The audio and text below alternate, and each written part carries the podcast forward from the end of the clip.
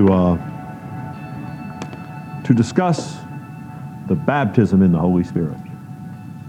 Now, before I start, I'm, the baptism in the Holy Spirit, or baptism of the Holy Spirit, or baptism with the Holy Spirit. The terms are generally used interchangeably. You have to be a very, very technically highly tuned pneumatologist if you want to differentiate between the baptisms in, of, and with the Holy Spirit. I am not going to be that focused tonight because in usage, you don't, you don't see them used differently. You see them used interchangeably. Before I start, I, um, I'm going to I'm gonna do some of my usual disclaiming. I am not a charismatic. If that surprises you, we haven't spent a lot of time together yet. Except for the horrific extremes of the word faith movement, which is not Christianity. I'm not angry at anybody who would call themselves charismatic. I don't have a particular bone to pick. I don't have a particular axe to grind.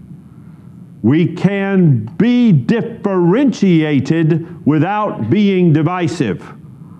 That is a skill the world has forgotten. But it's perfectly okay. I, um, I had an email conversation with a dear brother just today and, and was reminded uh, two or three emails in, he, uh, he said, I, I hope I'm not being offensive. And I responded back, Brother, bless you for saying that, but you're not even near the border of offensive. This conversation is a conversation where two men who love each other and love Jesus and love the Word see something differently. And if, uh, if that's offensive, I'm going to be offended all day, every day. Now, the word faith movement is a whole different stripe. That is, the movement that teaches that, that the purpose of God's activity in your life is to bless you in this world. That's the heart of the error. That the central purpose of God's activity in this life is to bless you in this world. And that you're not getting in on that, there's something wrong with your believing. That is damnable. That is antithetical to the Christian gospel.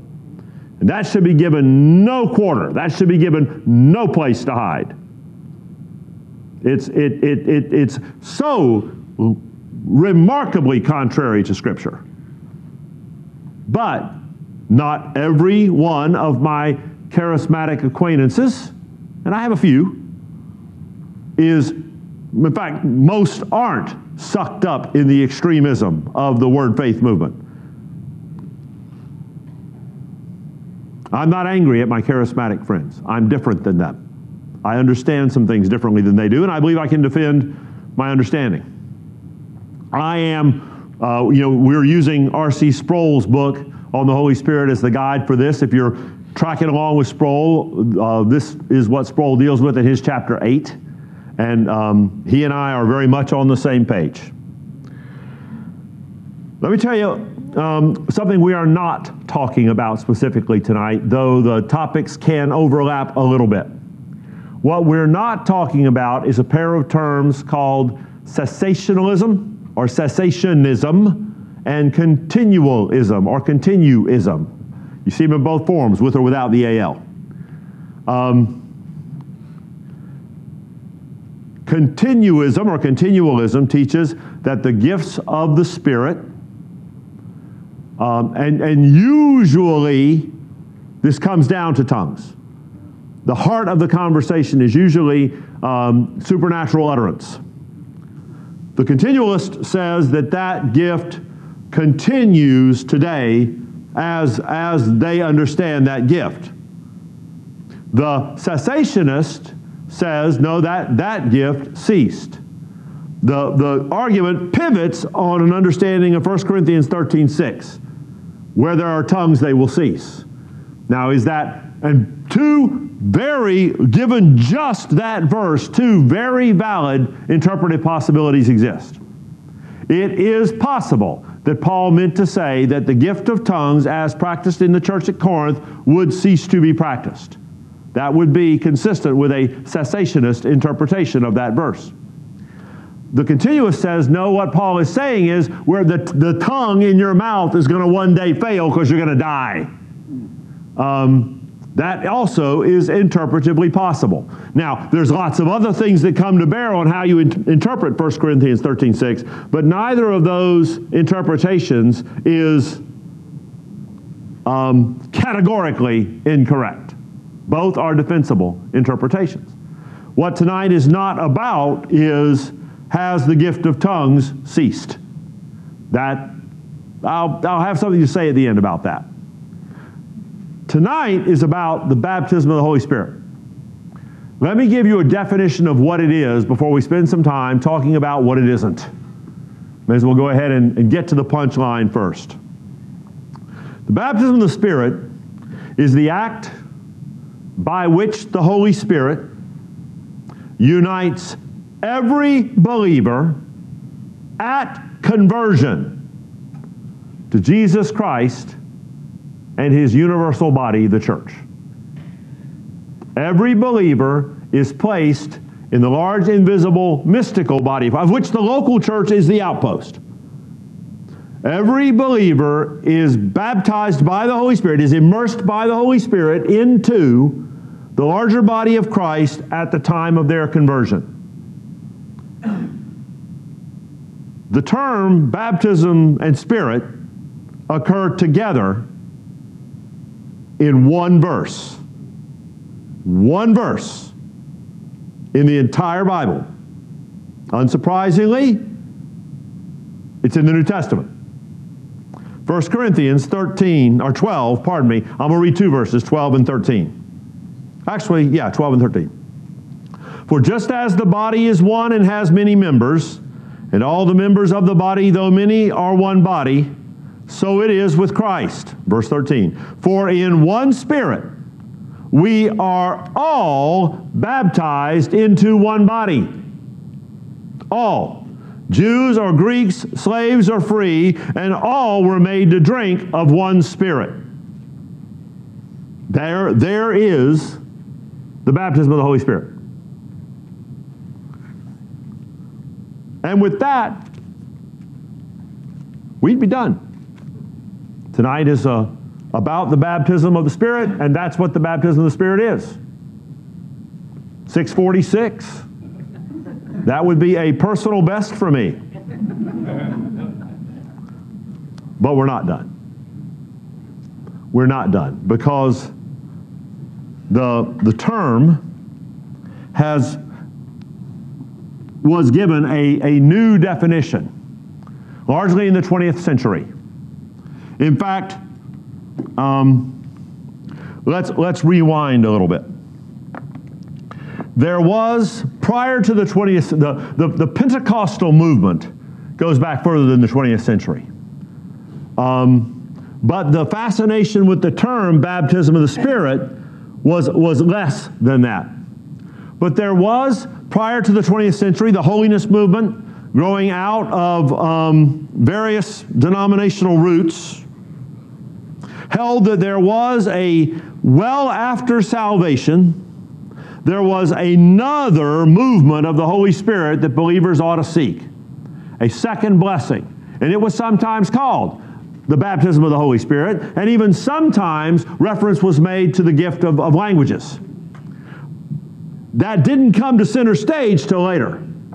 But that older holiness movement, that sort of um, uh, Sproul calls it original Pentecostalism as opposed to the 20th century's neo Pentecostalism in Sproul's terminology. That older holiness movement saw that the baptism in the Spirit was, was the point of entire sanctification. That once you got that movement of the Spirit in your life, you would be utterly free of sin. It was perfectionism. Now, there were some movements that, that, that held to what was called a partial perfectionism, which is, by the way, imperfectionism. You know, I guess I'm a partial perfectionist. Accent on the partial, mind you, but, but that movement, the heart of that movement held to full perfectionism. Not many of those around. That movement did not do well historically. For one to believe that in this life you can achieve a state of perfect freedom from sin in this life, setting aside what you, what you have to ignore scripturally, you've got to ignore a whole lot experientially, right? I mean, tell the truth. Or else You've got such a bad definition of sin that you are saying, no, you don't understand. I haven't, I haven't sinned this week. In fact, I'm, I'm up to four weeks in a row now in which I haven't sinned. If you can say that, you just don't have, you are not remotely plugged in to the biblical idea of what sin is. If you can declare yourself innocent, try this in everything, give thanks. And for everything, give thanks. How was your day today? Are you sin free? I didn't think so. There have been some ins and fors today, I suspect, where your first impulse was not gratitude. That is sin. We're not perfectible until we shed this. One day we will, but come on. Well, that old Pentecostalism kind of got morphed by a couple of a couple of historical events. And the history of the neo-Pentecostal movement is a big and complex issue. I'll just hit a couple of high points. A man named Charles Parham, Charles Fox Parham, started a school, the Bethel Bible School in uh, Topeka, Kansas, in 1900. And early in the life of that school, a, uh, in, a, in a revival or chapel service, a lady by the name of Agnes Ozman, O Z M A N, Agnes Ozman, began to speak in what the, at the time they said she was speaking Chinese. Now, you and I would know there is no language called Chinese. Chinese has a number of different you can speak Mandarin, you can speak Cantonese. You can't speak Chinese. There isn't a language with that name. But that's what they said she was speaking. Uh, it was incomprehensible, randomized sentences. It was credited to be the activity of the Holy Spirit by those who wanted it so to be. In fact, they said she went multiple days and either didn't speak or when she spoke, it was this Chinese. That is held by most historians of the Pentecostal movement, let alone outside historians looking at the movement, to be the rising of the sun of the modern tongues movement. At, at Bethel Bible College in um, Bethel Bible School in uh, Topeka in 1900. It didn't get a lot of attention. What got a lot of attention was the Azusa Street revival. Fast forward six years to 1906. Uh, a, an African Methodist Episcopalian church in LA on Azusa Street. In a season of revival, a number of people began to experience the phenomenon of, of, of breaking out in ecstatic speech. That phenomena, they grabbed a label off the shelf the baptism of the Holy Spirit. And without reference to what that's, what that's talking about biblically, they put that label on that experience. And it stuck. And there are lots of, of, of stripes and movements today that hold to this definition which, which basically says that the baptism of the Holy Spirit is a, is, a, is a seizure by the Holy Spirit, a grabbing by the Holy Spirit, accompanied by supernatural, um, incomprehensible tongues. And when I say incomprehensible, I'm not using that in an insulting sense, I'm using it in a technical sense.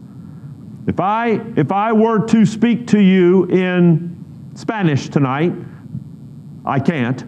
But there were, and there are those of you in the room who probably can. That is comprehensible speech. If I were to speak to you in what would be heard as a assemblage of random syllables, it can't be comprehensible because there's no means for you to comprehend it. Um, so when we say incom, we mean ecstatic speech. We mean non-linguistic utterance. The baptism of the Spirit is accompanied by incomprehensible speech, and it is seen as arguably the most significant mark of sanctification and maturity as a believer. Now, again, I started by telling you what the baptism of the Spirit is biblically. It's when God the Holy Spirit takes an unbeliever and immerses them into Christ. This other definition, unfortunately, is the more common definition that there comes a moment of breakthrough maturity when God the Holy Spirit washes over you and you evidence that moment by speaking in incomprehensible speech. And once that happens, you are more equipped for ministry, you are more equipped for service, and you are certainly better acquainted with the Holy Spirit than you were before. That is their testimony. And again, I'm not teaching this this evening because I'm angry at a charismatic. I'm not teaching this this evening uh, because I've chosen to pick on this point. This was my assignment this evening, and, and here we are. Couple of, couple of difficulties with that. First, it is, it is utterly unsupportable biblically. We'll talk about the the tongues as evidence of the baptism of the Spirit scripturally as it is practiced today in a minute. But the biggest, the biggest single problem with seeing the breaking out in spontaneous tongues as the mark of God the Holy Spirit having seized control of a person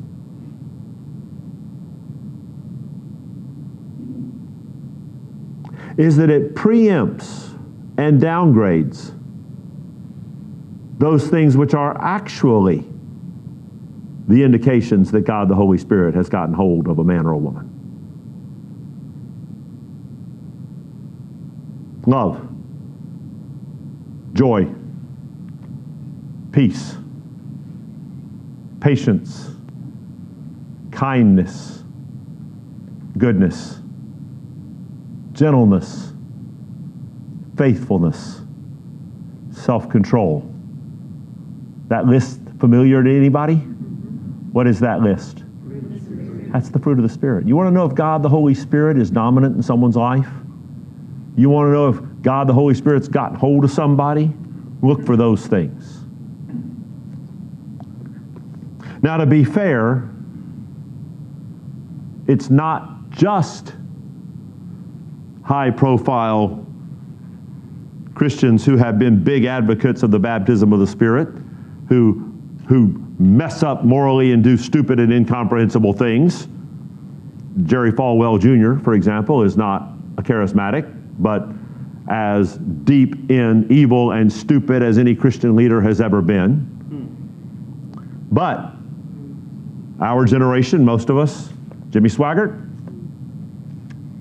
um, tongue speaking whoremonger, no evidence of the activity of God the Holy Spirit in his life other than charismatic excess.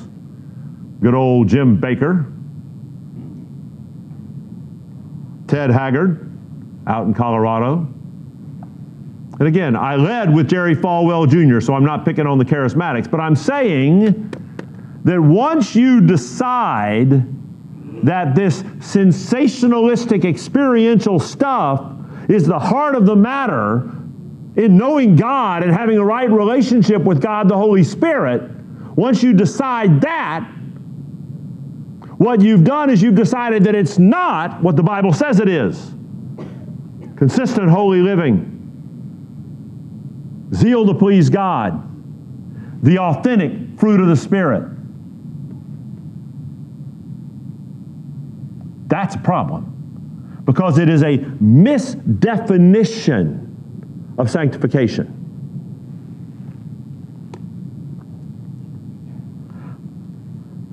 My, my, uh, my charismatic friends who hold to the baptism and I get along fine, but there are a couple of boundary issues. My older son, Philip, who's a, who's a member here, uh, he, um, he went to a, a, it's, it's a good school uh, for his undergraduate. He went to law school over at FIU in Miami, but he did his undergraduate at Southeastern University up in Lakeland, which is a good, good school. And, and the, uh, it, it is an Assembly of God school. You know that driving on the campus. It's kind of like when students from other churches come here to McGregor. Um, I had a couple of years ago, well, some years ago now, I had, a, I had the parents of a Catholic young lady in my uh, 12th grade Bible class. The young lady and I were fine, but mom got upset about something that I said in class that wasn't terribly friendly to the Roman Catholic position. And mom wrote me a fairly scathing email. And in her fairly scathing email, she talked about the interdenominational character of our school. I emailed her back and I said, ma'am, that's news to me. Because the big letters out front that I drive past every morning say Baptist.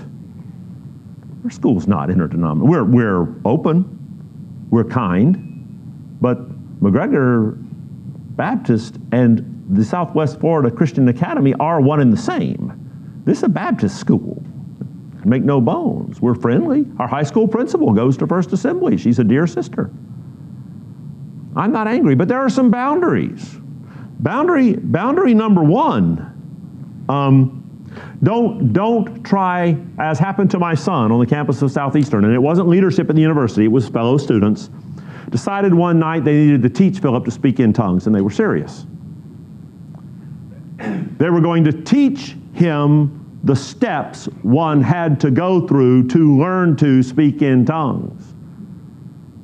Now, Philip among the many things that are both blessing and curse in his life, he's my son. so he's like, so let me get this straight. Y'all gonna give me lessons in acting out what you say is a sovereign movement of the Holy Spirit in my life.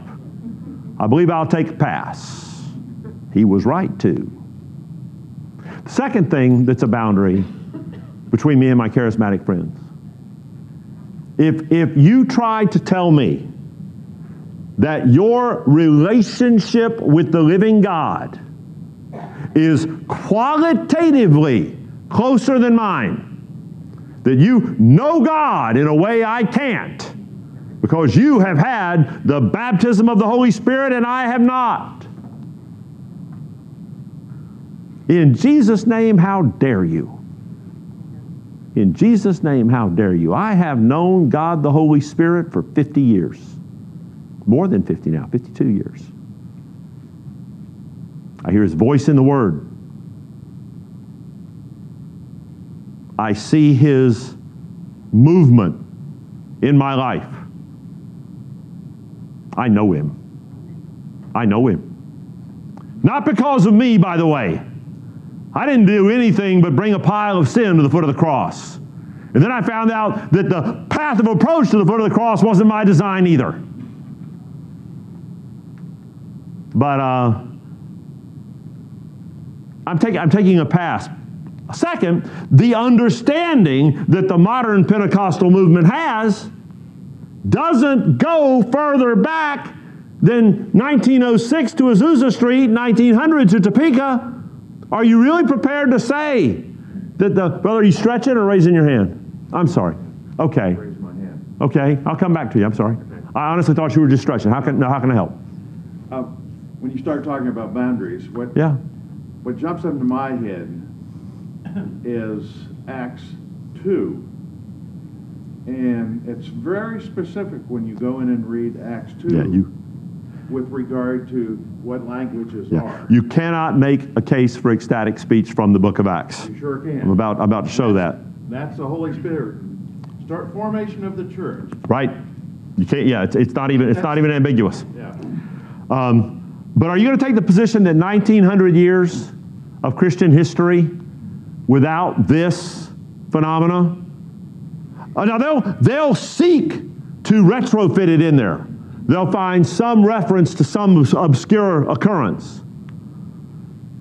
But the, the martyrs down the ages who have died for their faith, the theologians of the Reformation, the Puritans who were most instrumental in, in, in, even the founding of this nation, and any number of other Christian movements prior to 1900 did not teach that, yeah, but once you really start to get it, you'll have episodes of ecstatic language. Now, they talk about the early and latter rain as though God is doing a new thing. That's a, that's a prophecy pulled out of Joel, but it's ripped out of its context. All the contextual dirt is washed off the roots, and the thing is freeze dried and mounted on a wall plaque without any reference to what it originally meant or could ever have meant. It's a buzz phrase they wrest from its moorings and use. Trying to rewrite Christian history. Richard, to your point, it also involves really some messing with an idea. If the modern understanding of, of the baptism of the Spirit is the hallmark of Christian maturity. Now, if you, no, I'm not going to do it that way. Um, I'll just state it as a fact. Paul didn't say one word about it to the church at Philippi in his letter to them. He didn't say one word about it when he wrote to the Galatian churches wrote a pretty theological letter to the church at Rome, didn't mention it. Wrote a, a, pretty deep letter to the church at Ephesus, and it didn't come up. John didn't mention it in first second or third John, letters written to encourage the church and to assure salvation that you know that you know that you're saved. You'd think if the mark of Christian maturity is ecstatic speech in the baptism of the Spirit, you'd think it would come up in First John since the book is about how to be bedrock certain that you know God. Funny. John left out the important step of Christian maturity. Every one of the churches that got a letter from Paul didn't get a word from Paul on this topic, except one Corinth. We'll talk about Corinth in a moment. Because the, the scriptural basis for seeking ecstatic utterance as a mark of the Spirit is rooted in neo Pentecostal understandings of the book of Acts and the principally the book of First Corinthians. So let's have a look at tongues in the book of Acts. Now, right away, the word translated tongues in the book of Acts at least, as in English, if I ask you in a conversation, so how many, how many tongues do you, do you speak? You would understand me to be asking, well, let me see. You've got, a, you've got pretty good English, maybe a little bit of Spanish, picked up some French when you were stationed overseas, done some reading in German for your doctoral degree, and enough Chinese to order in a Chinese restaurant. mm, maybe, yeah, you can, I can say Kung Pao shrimp. The word tongues in the book of Acts functions the same way. It's a synonym for languages. And except for wanting to sell Bibles to charismatics, our English language translators would use the word languages in a lot of cases because where the context provides any information at all, the context is absolutely crystal clear. It's odd to me that a movement characterized by random syllables strung together, wants to call itself Pentecostal. When, on the day of Pentecost, what happened is the believers were suddenly able to proclaim the gospel in languages they had never learned. It's not even unclear. Acts 2, verse 1. When the day of Pentecost arrived, they, the, the fledgling church, the believers, were all together in one place. Now remember, Jesus has told them, wait for the empowering, the collective empowering of God the Holy Spirit for the mission of the church. That's what they're waiting for. He told them that 10 days earlier, uh, the day that he ascended. When the day of Pentecost arrived, they were all together in one place, and suddenly there came from heaven a sound like a mighty rushing wind, and it filled the entire house where they were seated, or where they were sitting. And divided tongues as of fire appeared to them and rested on each one of them. So you have the miracle of sound with the tornado wind. Doesn't say there was wind, just the sound of it. Um, God is a punster, He does it all the time. The Greek word for wind is pneuma. The Greek word for spirit is pneuma. So God is making a pun. He sends a pneuma sound to announce the coming of the pneuma. Now, no first century leader would mistake those two words. We have many, many, many, many words in English that are spelled and pronounced the same way, but any reader can tell which one of them we're, we're talking about. Happens all the time. Here it happens in, in the Greek. And each one of them, uh, pardon me, verse 4, and they were all filled with the Holy Spirit and began to speak in other tongues as the Spirit gave them utterance. God, the Holy Spirit, and they began to speak in tongues. Remember, tongues is a synonym for languages. Was it what I caught on that so funny it's not funny um, charismatic YouTube video. Nonsense syllables strung together. Was it the nonsense syllables? My son's friend, friends at Southeastern University told him to repeat over and over again until he sensed a loss of control. Or was it, now there were dwelling in Jerusalem Jews, devout men from every nation under heaven. And at this sound, the multitude came together, and they were bewildered because each one was hearing them speak in his own language. And they were amazed and astonished, saying, Are not all these who are speaking Galileans? And how is it that we hear each of us in his own native language? Parthians, Medes, Elamites, residents of Mesopotamia, Judea and Cappadocia, Pontus and Asia, Phrygia and Pamphylia, Egypt and the parts of Libya belonging to Cyrene, and visitors from Rome both Jews and proselytes, Cretans and Arabians, we hear them telling in our own tongues, in our own languages, the mighty works of God. It's inarguable. It's inarguable. Either Luke got it wrong, or the language, the supernatural languages of Pentecost were languages Italian, Mandarin, Spanish, French, Zulu, Cantonese, not Zulu. That would be that would be. Um, well, what's the language? Um, Swahili. Swahili. Um, all right. So that's the day of Pentecost. There are three other occurrences, inarguably two more, but probably three more in the book of Acts, where where the Spirit comes in this manifestational way to understand what's going on, I got to do a little bit of, of, of, a reminder and orientation to what's going on in the book of Acts. First, we have in Acts 1 8 one of the structural outlines of the book of Acts. As the soon to ascend Christ tells the beginnings of the church there that they will be his witnesses in Jerusalem, Judea, Samaria, and the ends of the earth. And the book of Acts then tells the story of progressive movements of the gospel out into those people groups. Jerusalem, Judea, that began on the day of Pentecost. Overwhelmingly ethnic Jewish people. Not exclusively, but overwhelmingly. That's Jerusalem and Judea. Samaria is the next ring. Well, there's the Samaritan revival in Acts 8, which is the next time that God, the Holy Spirit, is said to come on believers. Now, in Acts 8, there's no mention of languages.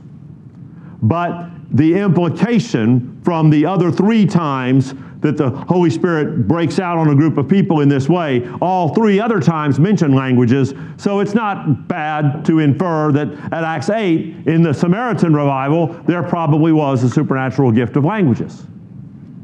But it is said to be as what happened on the day of Pentecost.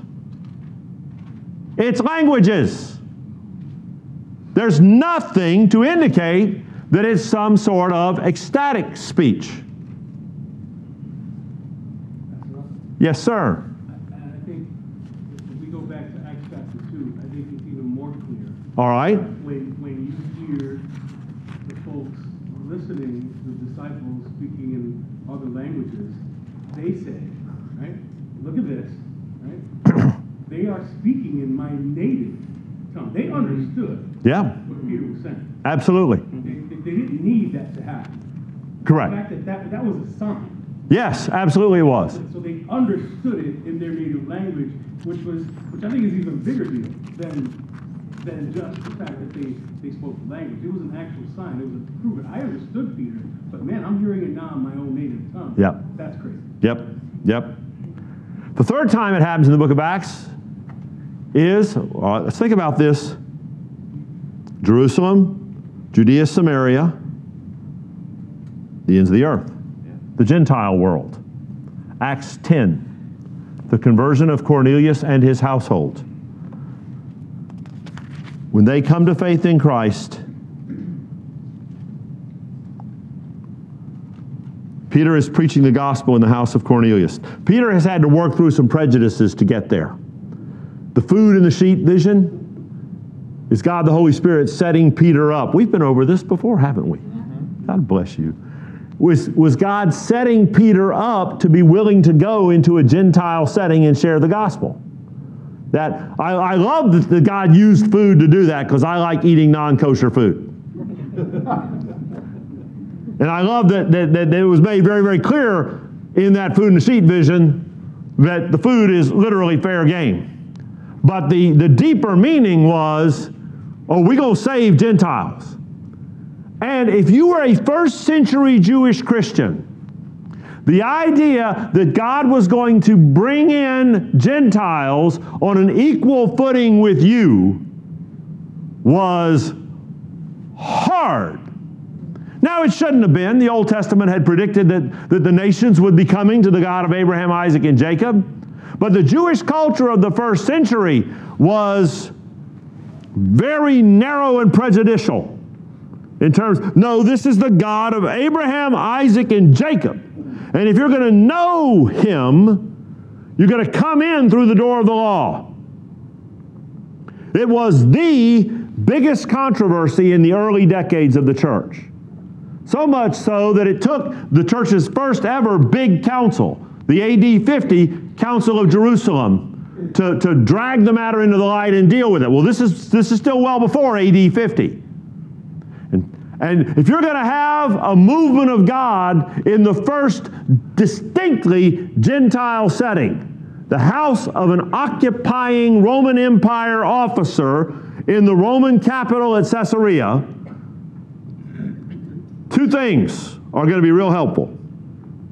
First, you better have somebody with untouchable credentials sharing the gospel with them. At that time, Simon Peter, biggest piece on the board. So God positioned Simon Peter to be the one to share the gospel. And then, second, the Christian Jews based in Jerusalem. Well, we know God the Holy Spirit is with us. We experienced Pentecost. I don't know who you are or what you think you've got. So, what does God do in the house of Cornelius? As he did in Samaria, he sends the third of the Pentecost like events. Now, these events are spaced out by years. You cannot say, well, the church in Acts experienced the falling of the Holy Spirit and the speaking in tongues. The book of Acts covers 30 years and it happened four times. So you can't, you can't, every time the church got together in Acts, they were not experiencing Pentecost like experiences. But at the Samaria breakthrough, they did. And here at the Gentile breakthrough, um, Peter is preaching. And while Peter was saying these things, the gospel, the crucifixion of Christ, and the, and the reality of salvation for all who will believe. Verse 44 While Peter was still saying these things, the Holy Spirit fell on all who had heard the word, and the believers from among the circumcised who had come with Peter were amazed because the gift of the Holy Spirit was poured out even on the Gentiles, for they were hearing them speaking in tongues and extolling God. There it is. There it is. Well, was that was that like Pentecost? Interestingly enough, Peter gets back to Jerusalem. Someone's reading the Bible to us. Sounds like Acts 9. Peter gets back to Jerusalem. Chapter 11. Most of the Christian, Jewish Christians in Jerusalem, they don't know about the food and the sheep vision. They don't know the, the, the specific journey that God has had Simon Peter on. they still, there it is again. They, they, they still hold, it's probably, it's probably possible that Gentiles can know God. I love it when my smart devices are smarter than I am. I, I live so much in that world. Brother, you're among friends. Listen to what happened. Now, the apostles and the brothers who were throughout Judea, I'm chapter 11, verse 1, heard that the Gentiles also had received the word of God. So when Peter went up to Jerusalem, the circumcision party, now these are the Jewish Christians, their position is God has done a thing among his ancient people Israel, and if the Gentiles are going to get in on it, they're going to have to they're going to have to come through the door of Jewish obedience the same as we did. That will be their position until AD 50, and frankly, some after. The, the circumcision party criticized him, saying, You went to uncircumcised men and ate with them. Yeah, scandal. What would your Jewish, oh, what would your mother say? Kill her now. that was the worst Jewish mother impression that I could possibly produce. Um, but Peter began and explained it to them in order. And he tells them about the food and the sheep vision, and the Lord directing him to go. And after that vision, verse 11 Behold, at that very moment, three men arrived at the house in which we were, sent to me from Caesarea. And the Spirit told me to go with them, making no distinction, that is, without caring that they were Gentiles. And these six brothers also accompanied me, and we entered the man's house. And he told us how he had seen the angel stand in his house and say, Send to Joppa and bring Simon, who is called Peter. Here it comes. He will declare to you a message by which you will be saved, you and all your household. And I, as I began to speak, here it is. The Holy Spirit fell on them just as on us at the beginning. There it is. Jackpot. The Pentecost like event in the house of Cornelius was like Pentecost. The purpose of the event in the house of Cornelius was so that Peter could say to these Jews of Jerusalem, Bubbas, what we have, they have. The qualitative experience that we have in Christ the presence of the Holy Spirit that we have in Christ, God is not going to make a difference between his Jewish followers and his Gentile followers. They have up and pulled even with us. They had a Pentecost like we had a Pentecost. You're going to try to make the case that the gift of tongues was different in Acts 10 than it was in Acts 2, your case just took a real big hit. If you're going to try to make a case that what was going on in Acts 2 or Acts 10 was ecstatic utterance, not languages, you, you cannot make that case from the text of the book of Acts. It simply cannot be made. It just can't. Fourth time in the book of Acts, final time is in Acts 19 at Ephesus when Paul encounters some basically lingering Old Testament disciples. Some disciples who had been followers of the teaching of John the Baptist, but did not know about the coming of the Holy Spirit, did not know about, frankly, the Christ event. They did not know about the crucifixion and resurrection of Christ. When Paul explained the gospel to them, they also were born again. They also received the gift of the Spirit. Those are the four episodes in the book of Acts. But it is clearest in the Cornelius house because we have Peter's argument after the fact saying, you know, this is, this is what they have, it's what we had. And they're equivalent. So, tongues in Acts, languages in Acts, are always languages, comprehensible languages, supernaturally assimilated. I can suddenly speak a language I have never learned. But it's a language that exists with Omar speakers and people who know it when they hear it. It's Portuguese or Haitian Creole. Now, 1 Corinthians. 1 Corinthians is a possibly different matter. I say possibly because this is debatable. But I, I, I personally believe that there was some ecstatic speech in the church at Corinth. Corinth was a, a, an aggressively polytheistic, polycultural city, the largest city of its day in southern Greece, the Roman province of Achaia, which is basically the south half of modern Greece. Corinth, by this time in the first century, is much larger than Athens. It is culturally dominant. It has seaports on both the, the uh, Adriatic, I mean, pardon me, the Aegean Sea to the north and the Mediterranean to the south.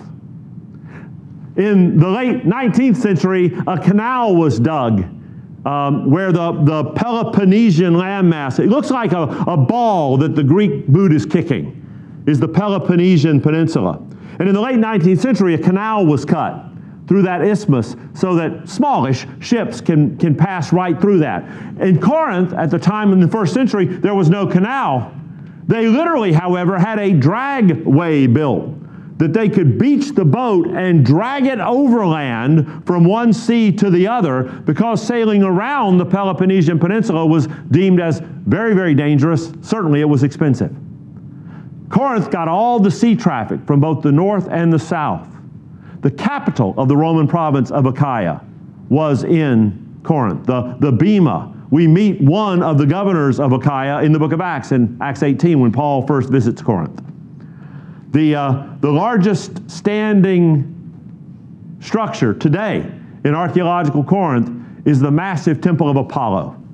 It was, it was breathtaking. In fact, if you ever you know, come across this one on, on, as a final Jeopardy question, the, uh, the columns of the temple at Apollo, which are four times my height easily, maybe much, much taller, are in one piece. If you ever get a chance to go to the Acropolis and see these big columns, they're usually stacks with a, with a central core to hold them together.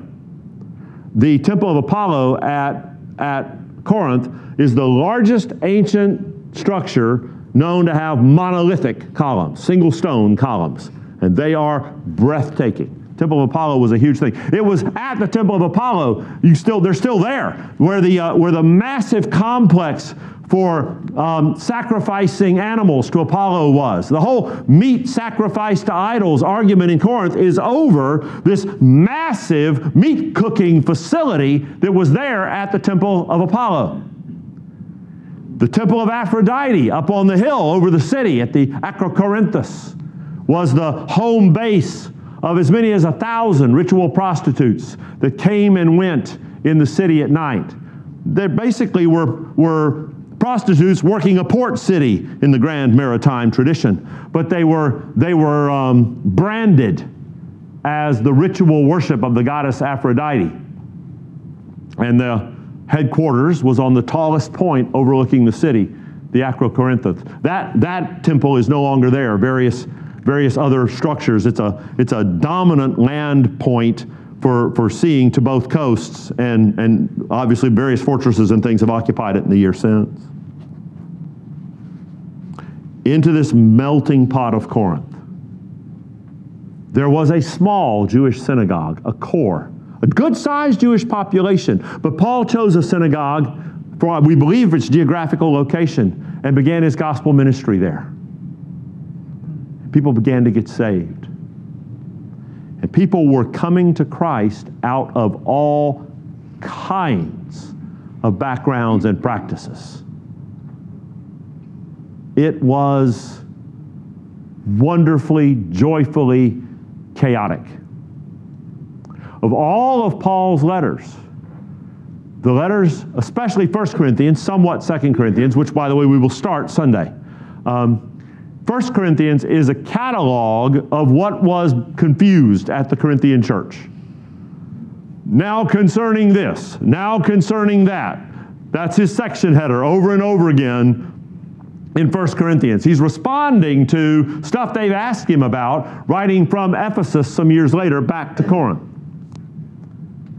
One of their questions is about the place of spiritual gifts in the life of the church.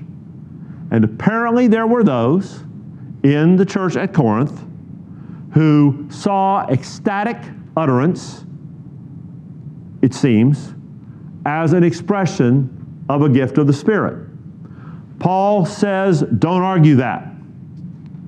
Don't forbid it. In fact, Paul says, I have spoken more languages than you all. And our charismatic friends jump on that to say, aha, see, even Paul. No! Paul spoke four languages.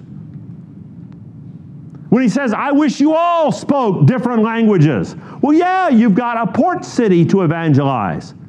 I don't think he's speaking about ecstatic speech at all in at least some of those settings, though my non cessationist friends might argue with me. But there is no question that, that 1 Corinthians chapters 12, 13, and 14 deal with the matter of spiritual gifts, and among the gifts it deals with, those passages deal with, are the gift of tongues. That would be a, a study for a different evening, but I he apparently is dealing with the fact that some are arguing for the superiority of tongues. And he makes various arguments that plain spoken proclamation of the gospel is superior to tongues. He said, I'd rather, I'd rather speak, rather than speak uh, thousands of words in an unknown language, I'd rather speak a handful of words for the clarity of the gospel, for example. Here's where Here's where um, I think something telling comes out.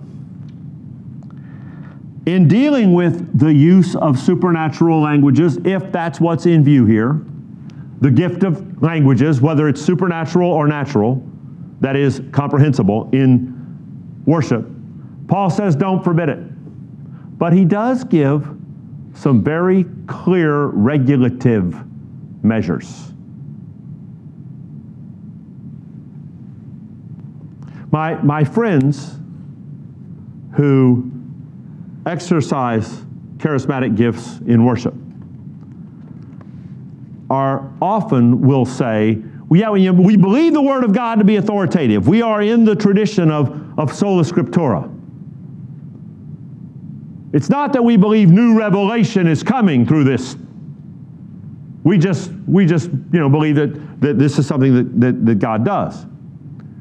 All right? So you believe in the authority of Scripture? Oh, yeah. All right, here we go. Um, 1 Corinthians again, verse chapter 14.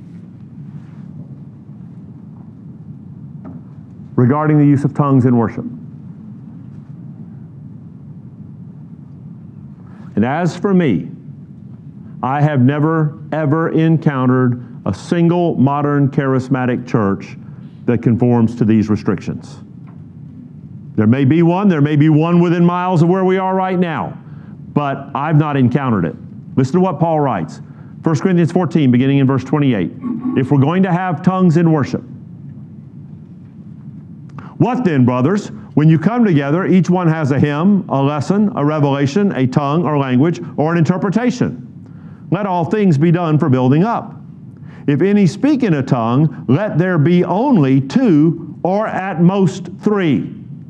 Restriction number one if you're going to use supernatural languages in your worship service, two at most three people total. Everybody in the room mumbling is precisely what he's saying here don't do.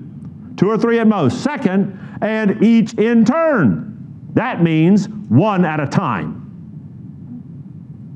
Two or three at most, one at a time, and let someone interpret. Tell me what they said.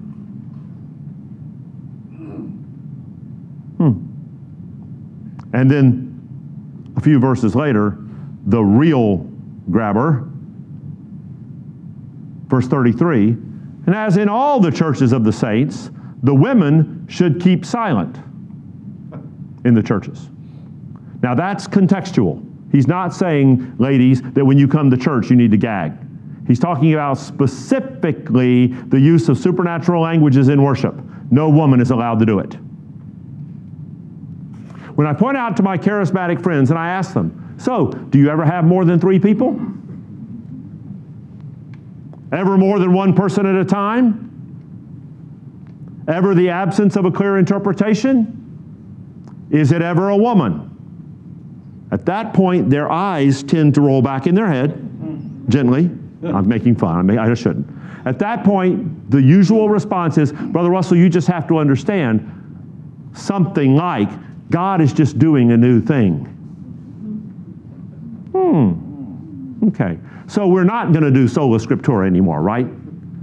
We now no longer hold that God's word is God's final word. We no longer hold that God's word is authoritative because God is doing a new thing. By the way, that's what Jim Jones said while he stirred the Kool Aid. That's what Charles Taze Russell said at the foundation of the Jehovah's Witnesses. It's what Mary Baker Eddy said at the start of Christian Science. It's what Joseph Smith and Brigham Young said. And they're laying their respective foundations of Mormonism.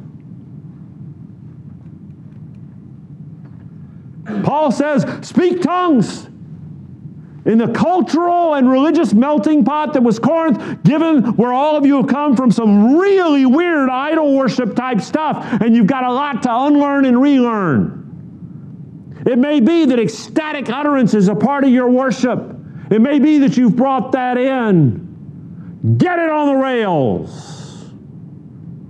If that's what's in view here at all. And the case can be made that what's in view here is supernatural use of learned languages that just didn't get learned. It may not be ecstatic speech at all. But if it is, two at most three, always an interpreter, one at a time, no women.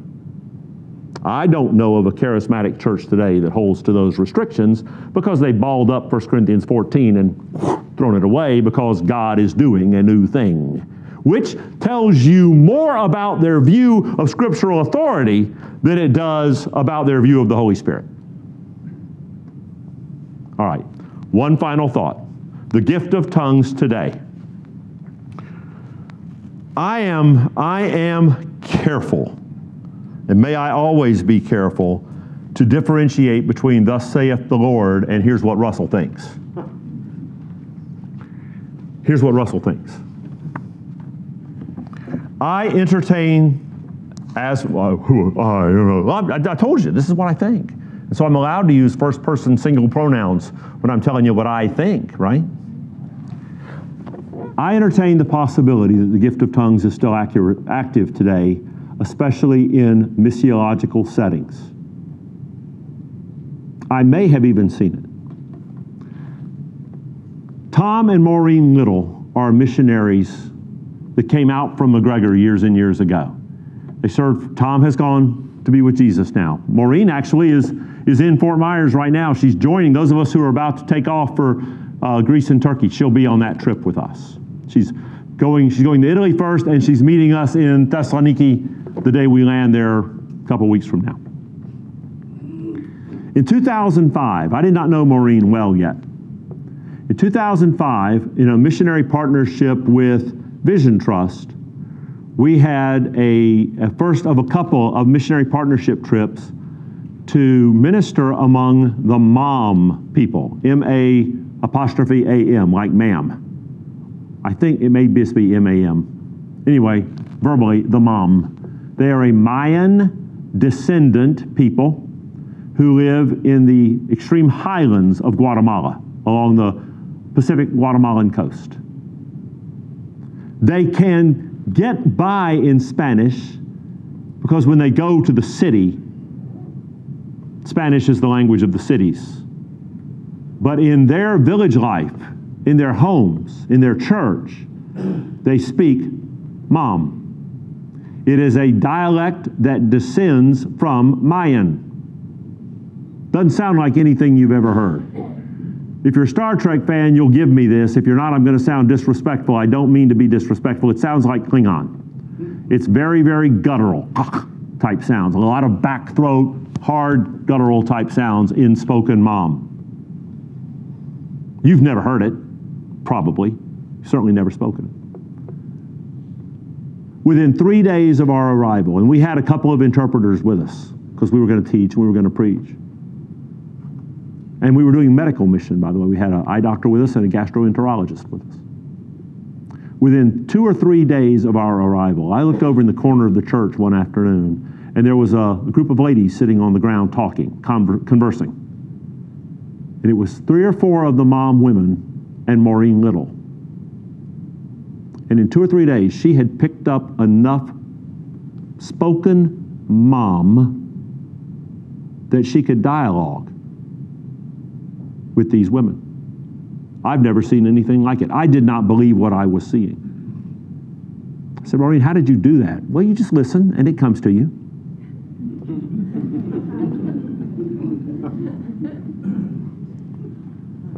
she assimilated conversational Italian far faster than anyone. I was on the board of directors of the mission agency working in Italy that, that deployed Tom and Maureen to northern Italy when they went as full time missionaries.